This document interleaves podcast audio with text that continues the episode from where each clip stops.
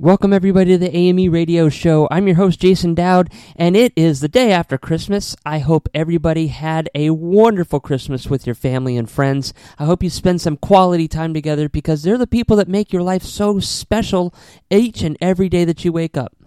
I hope you guys also got to eat a lot, and I hope you guys also got some great gifts. And I hope you gave some great gifts too and made other people happy. So, I have a, uh, unfortunately, this is our last show for this year, believe it or not, because the next show is airs on January 2nd, which means that'll be 2016. So, what a year it has been, guys. You know, I am so blessed to have the opportunity to speak to so many amazing people and get to see so many amazing things and bring them to you each and every day. I love art, as anybody would hopefully know, and to be able to share what I do and my passion for you, to you, I should say, is very, very important to me because I believe that anybody can use art as a positive way to express yourselves and have fun doing it. And when you do it, it touches somebody else. It may not touch everybody, and that's okay, but it will touch one person. And when you touch that one person, you've made an impact in that person's life. I've been doing this for a long time. I've been in photography since 2003. I've been doing art ever since I can remember. And honestly, there's no bigger um, joy to me than to hear people get touched by my art because uh, it's an expression of me and it's a piece of me, my soul. And um, and with that, I hope that I inspire you and these guests inspire you to follow their footsteps or my footsteps and do what you love to do. So, I have a lot to, to cover with you guys today. I have Donica Knight coming up. She is a country music artist, so we're going to be listening to her song we are also going to the Tarpon Springs Aquarium, where we are going. It's a small aquarium, but they do so many interactive things with fish and, and marine life. And this is actually on our AME television show. Uh, it's a couple of couple of weeks ago, and we are talking to Martin Cummings from When Calls the Heart. He is the third guy that we've talked to from this amazing series, and he has a different role that you're probably not used to because the other two were more of like a heroine, heroine, and um and friendships and and fighting and stuff like that. This is actually he's supposedly the bad guy of the group, but he really isn't that bad. So let me start off this show with our first guest. All right, everybody. I have on the line with me Donica Knight. She is uh, she just recently released a single called "Love Ain't a Prize," and it's on her "Can't Buy a Southern Girl" EP.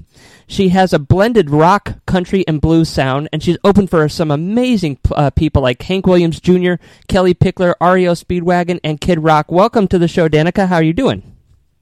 Hey, I'm doing good. Doing good. I'm, Thank you for having me. Oh, you're welcome. This is this is a lot of fun. I love talking to musicians because there's so many uh, experiences inside the music field that I've seen from people that have had to struggle their whole life but then make it and then there's people that just seem to wake up and it's just there for them so it's uh it's it's it's it's fun to to hear everybody's side of the, uh, uh their story and how they've become a uh, a professional singer so tell us how you started yeah well um I've been in the business for a little over four years now. I've always sang growing up when I was a child. I did show choir and school choirs and church choir.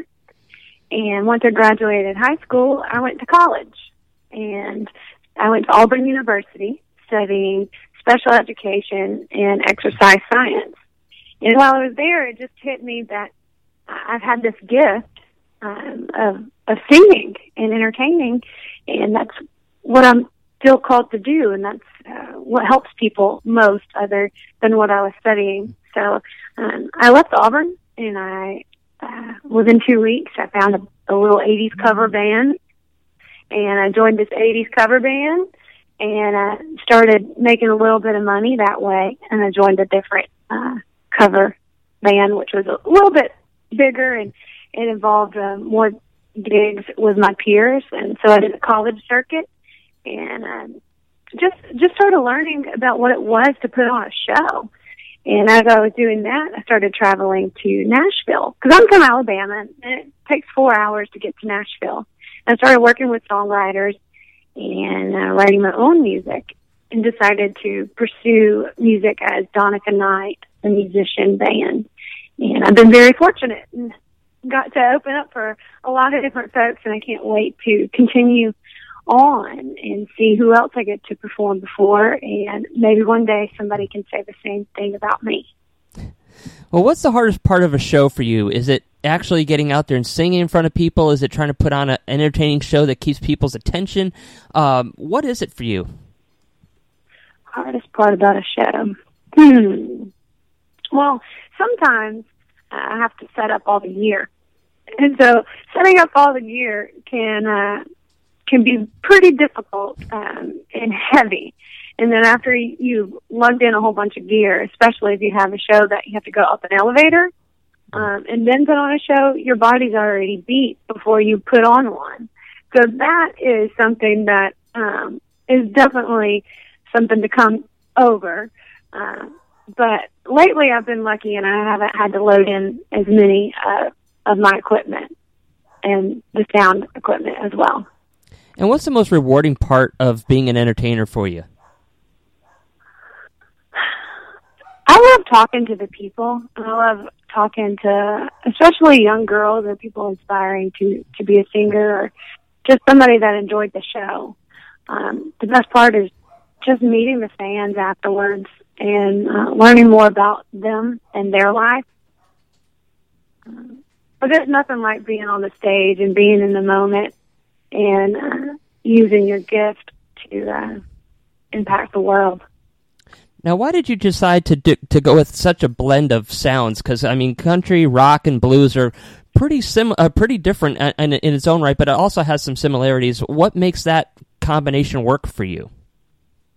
Well, uh, I am from Alabama, and so that's considered a southern state. So you know I'm going to be raised around country music.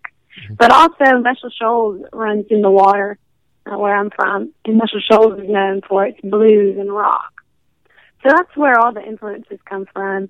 Is uh, I was born country, uh, but I'm also got uh, blues and rock um, in the water where I'm from.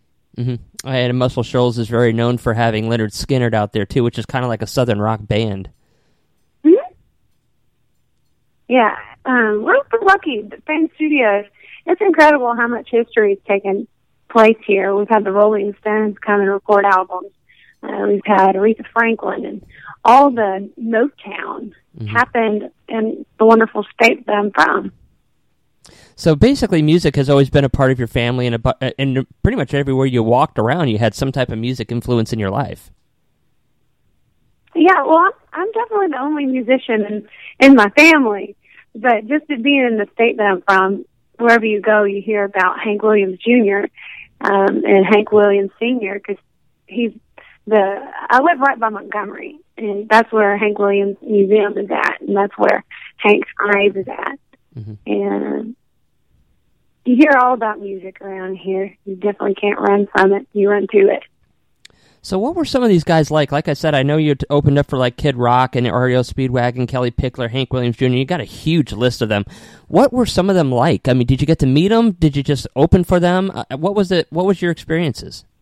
Yeah, well, um, I've gotten to meet several folks and several artists, and a lot of times when I'm going and doing a show, I want to go meet fans, and my whole goal isn't to meet um, people that I was opened up for, it's always a treat. But I want to go meet somebody that I don't know that that wants to to listen to my music and and become a fan of mine.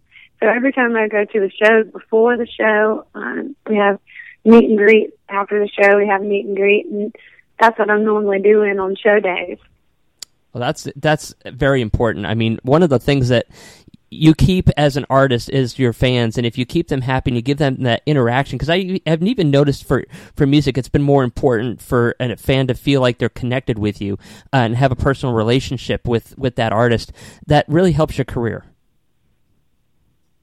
I think so. I think so. I know I've had several fans that I that I met um, when I first began music, and they've stuck with me um, where I am now, and hopefully they'll continue to support me. Uh, 30 years from now. Mm-hmm. Now, you've worked with some pretty amazing producers too, and I'm sure that they've given you some advice. What has been some, some of the most important advice that you've received from producers that have had a lot of success uh, helping musicians become uh, number one artists? Yeah, well, everybody's had, they all give their own advice and it all varies. Um, but one thing that I've learned from working with a bunch of different musicians and uh, producers is that it's important for you to be yourself. Um, and I know I found myself uh, recording and singing a lot of songs that I did not write, mm-hmm. and I decided that it needed to change and I needed to be me because um, I, I need to say what I want to say and what I need to say. Um, and so that's why I'm proud about Love Ain't a Prize and this whole EP is it, it's 100% me and it's the first time that I can say that all of this is, is my words and where I am in my life, musically, mentally, um, and that's what I've really learned is that it's important for me to speak my mind and um, be myself. Was it hard for you to start to learn to write songs, or did it just come naturally? And what's your process? Yeah, uh, well, I just started writing songs a little over four years ago, and I had no idea about writing. I didn't know if I wanted to write. I just knew I was going to try.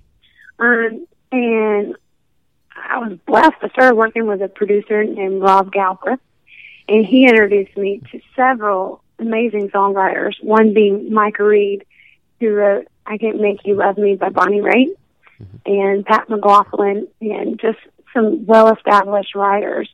And what really inspired me was during these um, writing meetings, they really felt that I had a, a natural gift and a natural talent. And it really just gave me the confidence to continue writing um, and to start writing more on my own. Um, and it was really just hearing from these great songwriters that you have it in you, girl, and just gave me the extra confidence and boost to, to continue with that work. Um, that was very rewarding. Oh, I'm sure. You know, I, I, do. I've been doing painting and, and photography for probably 25 years, 30 years now, and every time I do one of these particular paintings, for me, it's like an expression of myself, and it's something special each time. Even though, even though it may not be my best work, there's something special about it, and there's a piece of me inside of each one of my paintings or each one of my photos. Is that the same for you when you write a song? I mean, does it have a special meaning? Do you do you put emotion into it? Um, how how does that song represent you when you're done with it, or you hope it represents you? Yeah, definitely. Every song uh, is just like every painting that you do and picture that you do. Uh, it's different every time. It has a, a different purpose. Um, it has different words. It has different melodies. Um, if it was painting, I'm sure it has different colors. And so it, it just every song is special in its own way. Um, sometimes they come together and 15 minutes, and sometimes they come together in a couple hours, and then other ones it takes you years to finish. Um, but for sure, every song that I write is special in its own way um, because it has its own purpose, and it's cool going back and listening to stuff that I first started writing, and then to the songs that I write now, and that goes to um, performance as well, doing performances. Each performance is special. And and I just love going and playing live because um, I get a new memory from every show, and it's it's great the people that you meet and the band that you travel with and the relationships that you start to form mm-hmm. is just it's why I love doing what I do, and I have the best job in the world. You know, I was reading uh, your your song, uh, your your actually EP la- label. Says you can't buy a Southern girl that's got to have some type of meaning for it. You know, tell people how you came up with that specific title for your EP. Well, it speaks for itself. You can't buy a Southern girl. It's a mentality um, that I have and that a lot of people have down in the South and throughout the world. And uh, self worth and who you are and the love that you offer is something that you can't put a price on. Um, the person that you with uh, needs to earn your love because um, it's something that that you give to somebody else, um, and it's something that can't be bought. It's something that you can't be given gifts um, because uh, if if you get offered a ring, a nice big shiny ring, and there's no meaning behind it, what's the point? It's just a big shiny ring. Um, I, I'm more into the meaning behind the ring myself. You know, that's amazing because I've lived, I was born and raised up in Connecticut, lived around New York City, and I've moved to Tampa, and I've moved to all these different places. And, you know, I have found exactly what you're saying more prevalent down here than any other place I've ever been or seen. And uh, that I think that's what makes the South so special. Thank you. Thanks so much. Now, tell me a little bit about your new single, "Love Ain't a Prize." Um, where, was there a story behind that that you wrote, or is it just a just a, an observation from people around you? Yeah, um, well, I wanted to have a sing along song that just had this powerful message behind it, something that maybe Aretha Franklin would be proud to sing, something that had meat on its bone and a, just a solid message um, to put across to people. And that's where the heart of uh, Love a Prize came from. And it was recorded in Los Angeles. And we had some amazing musicians on it. Um, Darwin Johnson was on bass. He plays for Colbie Caillat and Adam Lambert. And then Randy Cooke was on drums. And Randy plays for all sorts of folks. Ringo Starr, um, Kelly uh, Clarkson, and um, then Jim Huff was the producer, and he played the guitar and the and the banjo on that. And I'm just real proud of this record and where it where it's going, and uh, the response that just the single uh, is getting. And it comes out on uh, iTunes and Amazon November first. So. Whoop, whoop. that's my birthday, so that's got to be something special then. Oh, happy birthday! Well, thank you and um, it, has got to it's got to feel it's got to feel very powerful to see something like that, and you see yourself on like iTunes, and you see yourself on a CD. It's got to be surreal. It is. It is. Um, this this album when I got my hard copy in, because um, I do have the hard copies, and they the whole album is being released next year, so nobody can see my hard copy CD. Uh, but they did just come in, and I was just blown away and so tickled because I spent a long time working on this album. It's had several years of learning and experience and love and writing all into this this record. And from just doing the artwork, I did the artwork and uh, there's a guy in Los Angeles, Robert Fisher, that was helping me with it. Just being able to to pick it out myself and do the colors and have everything the way that I envisioned it in the way that I wanted um, boggles my mind and it, it makes it so much more worth it because um, it it is my product and it is my brand and it's uh, it's my music and I just get excited sharing it to people and having people respond back and and liking it and want me to come sing it to them. Yeah, that is awesome. I, I I love when when that kind of stuff happens, and I love I actually love watching the interaction of people that when I show my artwork too. I love to see them smile. Sometimes I like to see them get upset too because I know I'm, I'm hitting an emotion for them, uh, whether that be a good emotion or a bad emotion. It makes you think, and uh, I think that's one of the most powerful things that I've ever had to experience as an artist is seeing people's reactions and seeing what they want to think of my of my work and what they don't think of it, and uh, just being uh, just being real. Uh, that's really what it's what it comes down to is the artwork being real for people. Mhm. I agree 100% on that. Well, we are just about out of time because I want to be able to play your single before we go. So, how can anybody uh, find you? How can they find this new song, this new single, "Love Ain't a Prize"? Yeah. Well, you can go to my website. It is www.donicaknight.com. And you spell my name D O N I C A K N I G H T. And I'm on Instagram and Twitter and social media, um, all those social media outlets, Facebook. And I respond to all of my messages. And um, just if you go to my website, you'll see all those social links on. I have a video for Love Ain't a Prize. I don't know if you were able to see it yet, um, but that's on Vevo. And it was just so much fun.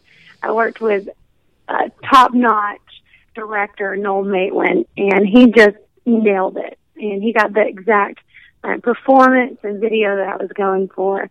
So um, hopefully you have a chance to go scope that out, and all your listeners do as well.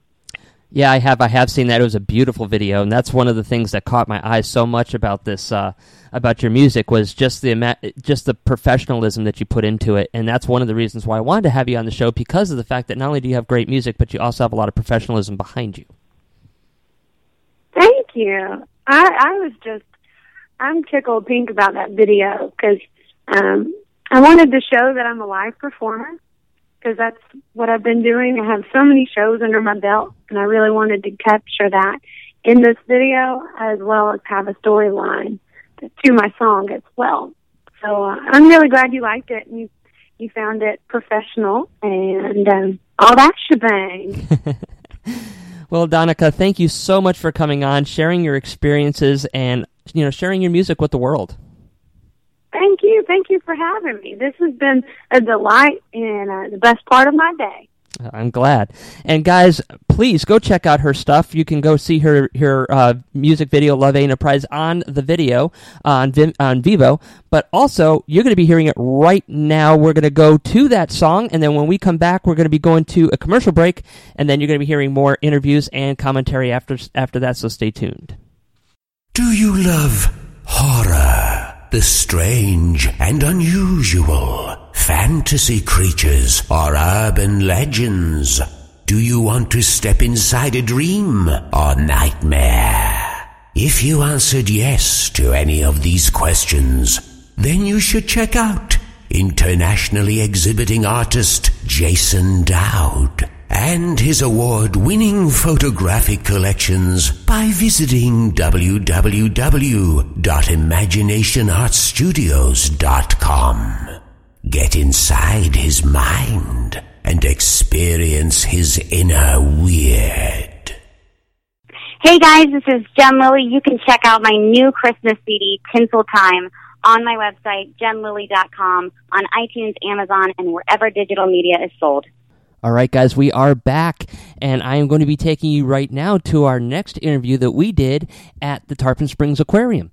Uh, this is a really cool aquarium. I had a lot of fun when I was there, and if you're in the Tarpon Springs area, check it out. It's right off of the main sponge docks, the historic sponge docks in Tarpon Springs. So let's go to the Tarpon Springs Aquarium right now.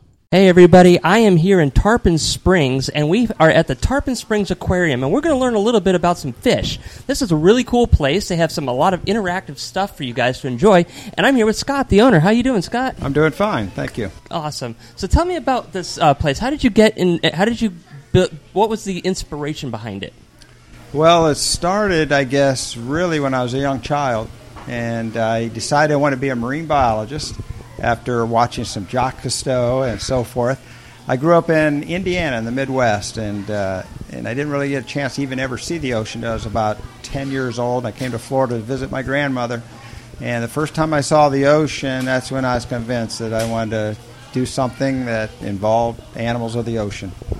Now, I know we're going to be showing you guys some of the actual feeding of the, the sharks that are just behind us here.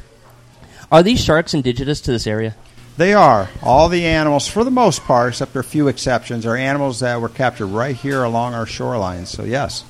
There. And what type of sharks do you have here for people to see? Well, we have uh, we have nurse sharks, and uh, which are a very common species, uh, which do quite well in captivity. We have uh, sandbar sharks, and and we typically have hammerhead sharks, small hammerheads, and um, cat sharks for people to see. Now, I know sharks are, you know, relatively aggressive sometimes, and they can be very dangerous. So, how do you get how do you get the, the feeders to go in there and not get bit by these sharks? Well, sharks can you know are notorious for being uh, dangerous animals, but they're actually surprisingly timid. And actually, when we get a shark, a new shark in the aquarium, it takes several months before they get comfortable enough to even approach the diver. And uh, typically, when you're diving in the wild and you see a shark, if you're lucky to see them, they're usually on their they're getting away from you. They're doing their best to avoid divers. And uh, but after a period of time, they get comfortable and they begin to associate you with food, and therefore it kind of creates a more dangerous animal in a sense.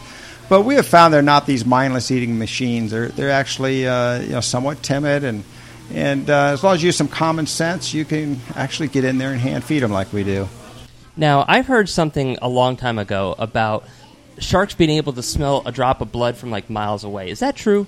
Well, it's true. They it's they can smell. Uh, you know, I think it's one part per billion parts of water. So they have an incredible ability to pick up on the, the scent of blood, and they're they're uh, scavengers, and so they're gonna they need to be able to find animals out there in the ocean that are injured or sick or dying because that's what they typically feed on. And I saw some of these little fish, and you just mentioned it in, in your in your speech over there, that are attached to these sharks. Are those really um, like a like a, a parasite, or are they just kind of you know find like like like cows have those little white birds by them? Yeah, they're they're really uh, not a parasite. They used to think that maybe they were a parasite, and they kind of sucked the the blood or something of their host, which is typically a shark. They're known as shark suckers, but they found that they um, they don't. The suction cup has nothing to do with their mouth. actually on the top of their head. And, uh, and then they used to think they clean parasites off of the shark, but now they believe they don't do that either. They basically just a fish that clings on there for transportation, protection, and in the case of a shark, when it's ripping apart its prey, they'll pick up a little uh, the scraps as they break free. Coming through here, I noticed that you have some actual interactive tanks where people can touch and feel and stuff what are in those tanks for these kids and these adults to, to touch and interact with? Well, we, we, we would like to encourage, I think, particularly with children, I guess all of us, or uh, ch- adults as well, but there's nothing like the experience of actually touching them and make it seem real. And so we have a lot of interactive uh, tanks where you can touch them. We have uh, stingrays, which are one of the favorites, and uh, we allow people to actually hand feed them. And removing their barb, they're totally harmless. We have sharks that you can feed as well. We're one of the few places I know of where, you, where you're allowed to feed sharks. And can't hand feed them, but we feed them off the end of a stick. You, to save your fingers, I guess. That's important. Yeah. you want to have those. Um, you also have some reptiles here. I noticed that you have a you have an alligator and some snakes. How are the snakes and the and these fish interacting? Uh, why do you have both of them in, in the aquarium? Well, we originally we did not have any reptiles, and I had someone that uh, wanted to donate a python to the aquarium. This was years ago, and I thought about it a little bit, and I said, "Well, we'll make a little corner here for the python," and and uh, and they became, uh, I guess, it became a kind of a popular with our guests. And then once people saw that we had one python, we had more people wanting to donate animals, and all of our reptiles are uh, unwanted pets that have been donated here at the aquarium. We have a lot of turtles and snakes, and except our alligators come from a local farm. Have you ever done any shows where you actually get in, in with the gators, or is that too dangerous? Well, we we we feed the gators. We don't get in right in with them, but we feed them, you know, from a safe vantage point, and then we. Uh, we do get typically get a smallish one out and let or bring them out to the crowd can touch them and once again get that hands-on experience. How much uh, uptake uptake does it take to keep this place, you know, sanitary for the fish, healthy for the fish, and um, yet appealing to the eye? Well, um, marine exhibits are notoriously difficult. Um, you, you know, people have zoos and different types of animals, and in the the marine animals, basically, it all depends on the water quality. And if you have good water quality, they typically are, are healthy. But if the water quality is not what it should be, then they're they're not going to be healthy. And um, marine animals are used to a very stable environment out there in the ocean. It doesn't change very little, if at all.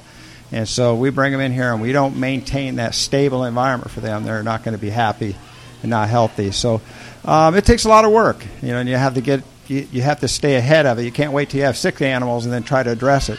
You have to keep it, you know, I guess stable all the time for them. So. How much does it take to feed one shark per year in, in terms of money and maybe volume wise? And how much pounds? Well, of- surprisingly, cold blooded animals like reptiles and fish. They have low nutritional needs in comparison to warm animals like warm-blooded animals like ourselves. I always like to compare this as we see an alligator and we see a man of similar size. That alligator has a lot bigger mouth, and yes, he might be able to eat more food in one at one time but in reality, the man requires, with his warm, uh, high metabolism, requires over 10 times the amount of food. So. That's very interesting. Well, I don't want to keep you anymore, so thank you for showing us this place, but how can people find you? Well, we're located in the Sponge Docks in Tarpon Springs, and uh, on the world famous Sponge Docks, but um, which uh, is just north of Clearwater and uh, along the banks of the Anclote River. And uh, we are online, tarponsprings.aquarium.com. Awesome, and I will have all their information for you after this segment. So just keep keep checking it out. Check our website, and you'll see all the information there. Thank you so much. Thank you. Do you love horror, the strange and unusual, fantasy creatures, or urban legends? Do you want to step inside a dream or nightmare? If you answered yes to any of these questions, then you should check out internationally exhibiting artist Jason Dowd and his award winning photographic collections by visiting www.imaginationartstudios.com. Get inside his mind and experience his inner weird. Hey, I'm Michael Rosander, and you're listening to the AME radio show. All right, everybody. I have on the line with me Martin Cummins, and he is from the show of the Hallmark station called When Calls the Heart. Welcome to the show. How are you doing today? No, not so bad, you know. Good. So tell me a little bit about your character on the show. Well, I mean, he's, uh, he's I suppose he's a villain, of course, you know. He's, um, he, he's a fellow runs in town and whatnot, and he's sort of, uh, yeah, well, he's the, yeah, he's the, he's the classic bad guy, I guess, in that sense. Oh, you got to love the classic bad guys. I mean, what's a show without it? what kind of um? What kind yeah, of? yeah. Well, there he is. He makes the hero the hero. That's right. That's exactly right. So, how did you get into uh, being playing a, a, a, a villain? Is this more of a new role for you, or is it just something that just seems to radiate when you do take roles? Well, I don't know. You know, it's it's kind of funny because it, it, for whatever reason, it just seems to be. Uh, I mean, I play a lot of bad guys. That's how that's how I've made my living over twenty five years as an actor. Which I always, I always kind of get a bit of a laugh over it. And I've got, you know four kids and a dog and a cat and, and this sort of thing. And you know, it's it's it's far from what I actually am, but it's uh, certainly has been my living. Something about the, the vibration or whatever I give off, I guess, for some reason. But I often play the bad guy. Well, it takes a special type of person. I notice when it does when people do play bad guys, it takes that that um, it it takes a certain look. I think it also takes a certain types of type of voice, and I think it also takes about you know something that you got to play a powerful role, and that's not easy for everybody to play. I don't know. I don't, you know, I, yeah, it's it's. Um, I'm, I'm not sure what it is. It's just some, I guess something something about the personality just when you walk in a room or something. I I, I don't know. I, I was kind of a bit of a laugh about it. I mean, I've never played. I, I just haven't played. You know, sort of the um, too much of the. You know, I, I played anti-heroes and whatnot, but not too much good guy. You know, I mean, I think you remember one one time I sort of I played a you know father of the on a, on a on a you know sweet Disney show, and I remember I remember you know the, the director after doing a little take and what doing a take and whatnot. I really was giving it, you know, the best that I had kind of thing. And he looked over at me and said, That was wonderful, Martin. Wonderful, marvelous. I wonder if the next take you could speak to your daughter as if you don't want to kill her. That's Yeah. pretty cool. Uh, So, what kind of stuff does your does your character do to be a villain in this particular uh, series? Well, I mean, it's not it's not that he's uh, you know it's not that he's um, you know he's going out there you know in a sense you know you know killing people or causing mayhem. It's it's he's uh, you know I guess he's sort of representative of, of you know big business in that sense, and he he kind of uh, you know he just he's looking at the almighty dollar in that, and he looks at that before he looks at uh, you know how his actions may affect people, and that and. uh so he, you know, I think that's sort of more in a, in a sense more how he does it. He's looking at his pocketbook and what he can do to to make that that grow, and he doesn't really care too much how it affects other people. That's very true. I've noticed in business sometimes you just cannot be a decent person to make it. It's it's sad but true. You know, you got to if you want that money and you want that success, you got to sometimes just hurt people and it's not that you intend to do it, it's just you have to do it. Yeah, I, I guess I guess part of that too. I, mean, you know, in that in that same token, today, you know, like um, you know, some gentlemen in business they, they have the feeling, you know, that they. I know, you know, a few friends of mine have done have done very well on that too, and I look at that and they go, well, they they feel a responsibility to you know their families and the, the you know people who are long time employees and whatnot, and you know, and so they, you know, if they want to stay in business, they got to continue to make money, and uh, and so you know they got to make the hard the hard decisions at certain points in order to be, ensure that the majority of the people who work for them, you know, are able to stay employed in that too. So, I mean, I, I guess you know for for the you know the fellow or the villain, so to speak, or you know Gowen himself, he kind of looks at it that way, where it's like, you know, I, I've got a, a lot of people I need to take care of, and if uh, if it's going to be that way, then you know some people may get hurt along the way, but but that, that that's what has to happen for the greater good, so to speak. I guess that's probably how the, guy kind of looks at it, you know. But I mean, how Gowen does it. Well, you know, a couple of weeks ago we we interviewed Erin from the show, and she seemed like yeah. really an amazing person just by talking to her. What's your experience with her, and what kind of things can can you say that uh, you've had interactions with? No, she's I mean, she's great. She, you know, it, it's nice, you know, when uh, when you know when you lead your show, you know, I mean, Erin, Lori, and Dan there, you know, um, when, you know, when they're like nice, they're kind, generous people who are professional and show up on time and get the job done and, and all that, and they, you know, treat everybody respectfully. When people, when they behave that way, then that, that filters all the way down the line, you know, like, and, and so it makes it just for a really nice atmosphere to go to work because everybody's there, you know, everyone's professional, we're all just sort of having a laugh and, and you know, and uh, you know, you know, grateful to be to be working on working and and uh, you know on on on a show that is you know enjoyable and you know kind of fun to be at. So you know, she sets a nice tone because she's seen as the kind, generous person, right? And what's Lori Loughlin like? I mean, I watched her on on Full House. She was the guy that kept that rebel, you know, Uncle Jesse into into check. Yeah, yeah. You know, really. Well, ch- Lori's the same. Yeah, Lori's the same, right? Like they're just she's exactly who she appears to be in terms of you know just a, a really very, very nice person. You know, that's the that's the trip about the show. Like everybody, they're just a really group, really good group of people. Like they're they're you know they're people you wouldn't mind having over for dinner. You know what I mean? You know, they're just uh, you know they're just really nice, you know, sweet, kind, kind people. You know. Mm-hmm. Does that make the show better? You know, you know, to, you know? D- does that type of relationship help make the show better and actually more successful? Do you think? I don't know. I mean, I, I who can tell what what you know why things are successful or why things do you know what why one show is successful over another. But I will say that it makes it a heck of a, a lot more enjoyable place to go to work. You know. Mm-hmm.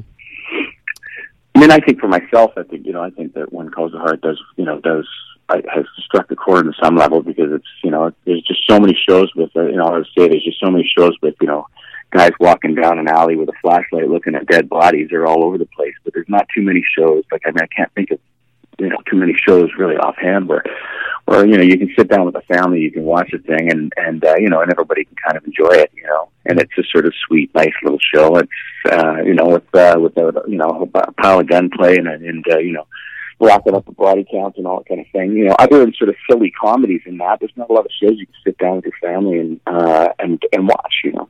No, you're right. I mean, I've actually there, there used to be, but there isn't anymore. And you know, and so in a sense, I was said said to Brian Bird sometimes is that is that you know, this show in a sense ends up being kind of the rebel. In the old you know old days, there was lots of nice sh- nice family shows like this, and then it became about detective shows and harder edge stuff, and and this became passe. But now there's still all this hard edge stuff, and there's nothing you can watch with your family. And I think that's sort of the void that When Calls the Heart fills, and, and it's come at a timely you know, kind of, it's kind of a timely thing. I think. Well, I agree. I mean, there are a lot of shows that I used to just love, and you just don't see the type of quality of shows that are out there anymore. It seems like they've dumbed it down so much, or they've violenced it up well, yeah. so much just to make it interesting. But I actually think that ruins it. Yeah, I mean, well, it just gets tiresome. I mean, there's a place for that. I enjoy watching the detective show and watching those things too. But I mean, just it just gets tiresome the fast cuts and all the stuff going just and on and on and on and on. You know, it, it just gets tiresome. It's because it's all it all looks the same, it all sounds the same, and it's all the same. You know, and uh, and and also like I've got four kids, I can't sit down and watch this stuff with. uh If I want to sit down and sit down in the evening and watch a little bit of the tube with the kids, like like how do I watch something? Where it's got a spread. But I've got a spread here from you know of kids from I've got six, seven, eleven, and, and nineteen. And um, you know, the nineteen-year-old he's he's moved out and on his own here now. But like, I mean, he comes over. I thought, how do how can I sit down and watch something that everybody can watch on television? There's not uh, there mainly other show you can get it with. There's just not not really it's not really out there. Mm-hmm. You know, so in terms of new programming. You know. No, I hear you. So, what other things have you yeah. done besides the uh, When Calls the Heart? Um, I, mean, I've made, I've done, you know, some 300, 300 hours of television, I guess. I mean, I, you know, all kinds of different things. And I've done lots of, you know, I've been, we do a lot of, you know, there's been a lot of science fiction stuff that shoots up. I, I'm, I'm from Vancouver in Canada, and, you know, so, you know, I did, you know, four years on, on Poltergeist Legacy, the, sh- you know, television series. And, you know, I did Dark Angel. I chased Jessica Alba around as a bad guy. And, and uh, you know, lot, just lots of lot of different different television and uh, you know independent features and that sort of thing. I direct a little bit in that too, and um, yeah, you know, just on it goes, just working away, making a living and feeding kids. You know, That's right. well, I know we only got about three or four minutes left, so kind of tell me how, what got you involved in acting. What made it special for you? in, in acting, well, um, I don't know. I kind of I just sort of fell into it. I guess. I mean, I, I I started doing it when I was in when I was in high school, and and it's something I was you know I kind of had fun and enjoyed doing, and and uh, you know my my mom my mom who passed when I was eighteen was always very supportive of it, and she you know when we used to do school plays and stuff, it was always kind of a laugh because she always. uh um, she showed up to every performance of every school play that I ever did, like every single night. And it, my the theater teacher always kind of got a giggle over that because if there was eight performances of the show, she'd be there for every single night. So she always sort of loved it, and and uh, it's something I always always enjoyed. And you know, I mean, I, I grew up in a, a family where we're you know commercial fishermen and whatnot. And I I, I you know I fished commercially deck for my father from when I was nine till I was sixteen, and then um, skippered boats for him from 16 to 26. That uh, you know, I always did the acting thing too, and then and uh, you know that you know the, the, the fishing became something that I did just sort of for dad, and also you know skippering his boats because I enjoyed it. But acting is, is how I made my living, and I have you know all these years and supported my kids and and uh, you know and uh, you know I feel blessed I could do something that I do enjoy. You know, Absolutely. it's nice. You know. Yeah. So, out of you've have you've had quite a bit of experience, and if you could give uh, anybody, even your children or anybody that wants to be into the acting field, one bit of advice, what would that be? Well, it's you know, yeah. It's a funny thing is that is it it can be a tough gig, you know. So it, I remember somebody because I used to taught a little bit here and there. I had a you know an acting studio teaching on Sunday nights, more fun than anything else. And I had a, a friend of mine come in and he said, you know, uh, this is my advice to you, and that is is that if you can can possibly possibly do anything else and be happy, you should do it because it's it can be a tough gig and and uh, and uh, you know you know it's tough to make a living at it you know? And you know if you so if you can find something else you have happiness in but if you can't then maybe this is what you're cut out for because this is you know because you got to have enough uh, enough to be able to keep you know sort of throwing the rock against the wall and keep working hard at it and doing it because it's uh, you know it's it's not for everyone too where it's like the kind of thing where you know the uncertainty of it at certain points you know? Mhm. but there's for me there's just nothing else that I wanted to do. There's nothing else that I could uh, you know that I that that I wanted to do. So that was enough for me to just keep grinding away at it until uh, until I you know met some you know some success. and I'm able to feed the kids and you know made a good living at it. Because you know I feel blessed because a lot, a lot of people don't. You know. I hear you. Well, Martin, we are just Yeah. about a minute left on it. Uh, tell people how they can watch the uh, When Calls the Heart. How they can ones use um, you know what I don't know where I'm not I'm not sure about where it airs and when and all that kind of thing. To be totally honest with you, I don't know. no problem. I'm not sure because I'm I'm sitting I'm sitting up here in Canada, right? And so I'm not sure what the what, what happens with the in terms of uh yeah in terms of airing in the states and that you know like, uh, yeah I don't know. Well, I hear you. Not much help in that area. Well, I can try to help you out here, uh, guys. I do have the. Uh, I'm going to have a couple of uh, editions for everybody to give away. So if you want to be a part of that, write us and tell us why you want this, and then uh, we'll choose a winner on that. Plus, it is on the Hallmark Channel in the United States. So thank you, Martin, for coming on and spending some time with us. My pleasure entirely. Thank you so much for having me. You're welcome. All right, guys, we're going to go to a break, and when we come back, we're going to be hearing some more music and more commentary. So stay tuned. Hi, I'm internationally exhibiting artist Jason Dowd, and I released one of my most profound photographic collections to date, my 3D collection. Since 2009, I've looked for ways to bring my art to life in ways that would amaze my audience. After a rare malfunction at Disney, I realized that 3D was the way to go. Now the series can be seen in galleries all the way across the United States. If you want to see this collection, contact my studio, Imagination Art Studios, by visiting www.imaginationartstudios.com and ask how. While you're there, check out my award winning Dreams, Nightmares, Fears, and Fantasy collection, as well as my Morbid Sensations collection. Again, that's www.imaginationartstudios.com. All right, guys, it is the end of the show already. I don't know where the time has gone. But man, I have had a lot of fun with you guys. I hope you enjoyed our guests, and I hope they got to teach you a lot of stuff too along the way, or inspire you to become an artist in any way, shape, or form, whether it be a culinary art, musical, theatrical, fine artist, it doesn't matter. Get out there and try it. That's the most important part. And have fun doing it. Art isn't a job, it's meant to be fun, but it's great to be able to make some money at it. So if you always keep it as something fun, you'll always you'll you will succeed. Now, I have uh, some really exciting stuff to tell you. Just about two weeks ago, I finished off the violinist steampunk that I was telling you guys about. You can find it on my website at www.imaginationartstudios.com. You can also find it on our Facebook, which is uh, uh, excuse me, facebook.com forward slash Dowd Studios Art. You'll be able to see it there. It is in the Morbid Sensations uh, album that we have and I hope you guys like it. Uh, one of the one of the backgrounds, believe it or not, as you know, everything that I do is Disney inspired, but this one is actually Disney. The background to the violinist serenade is the is part of the Pirates of the Caribbean. I saw it when I was going through when we got stuck, and I'm like, man, this is a great picture. I hope I can use it for something. And sure enough, it worked out. It was an amazing picture, and uh, I really got, I really guys, I hope you like it. I have a lot more stuff coming up. I have a couple of pinup shoots coming up, and I will be sharing those with you as soon as they come out too. So um, uh, let's uh, let's finish this thing out. I want to I want to uh, again thank you guys for coming and, and spending some time with me, and I will see you guys next year. I and I, it's going to be a great year, and I cannot wait to bring in more stuff. And we are also taping a new segment for our television show starting this week, and it's going to air on our first air, on our first segment in 2016 as well. So check out our television show for that.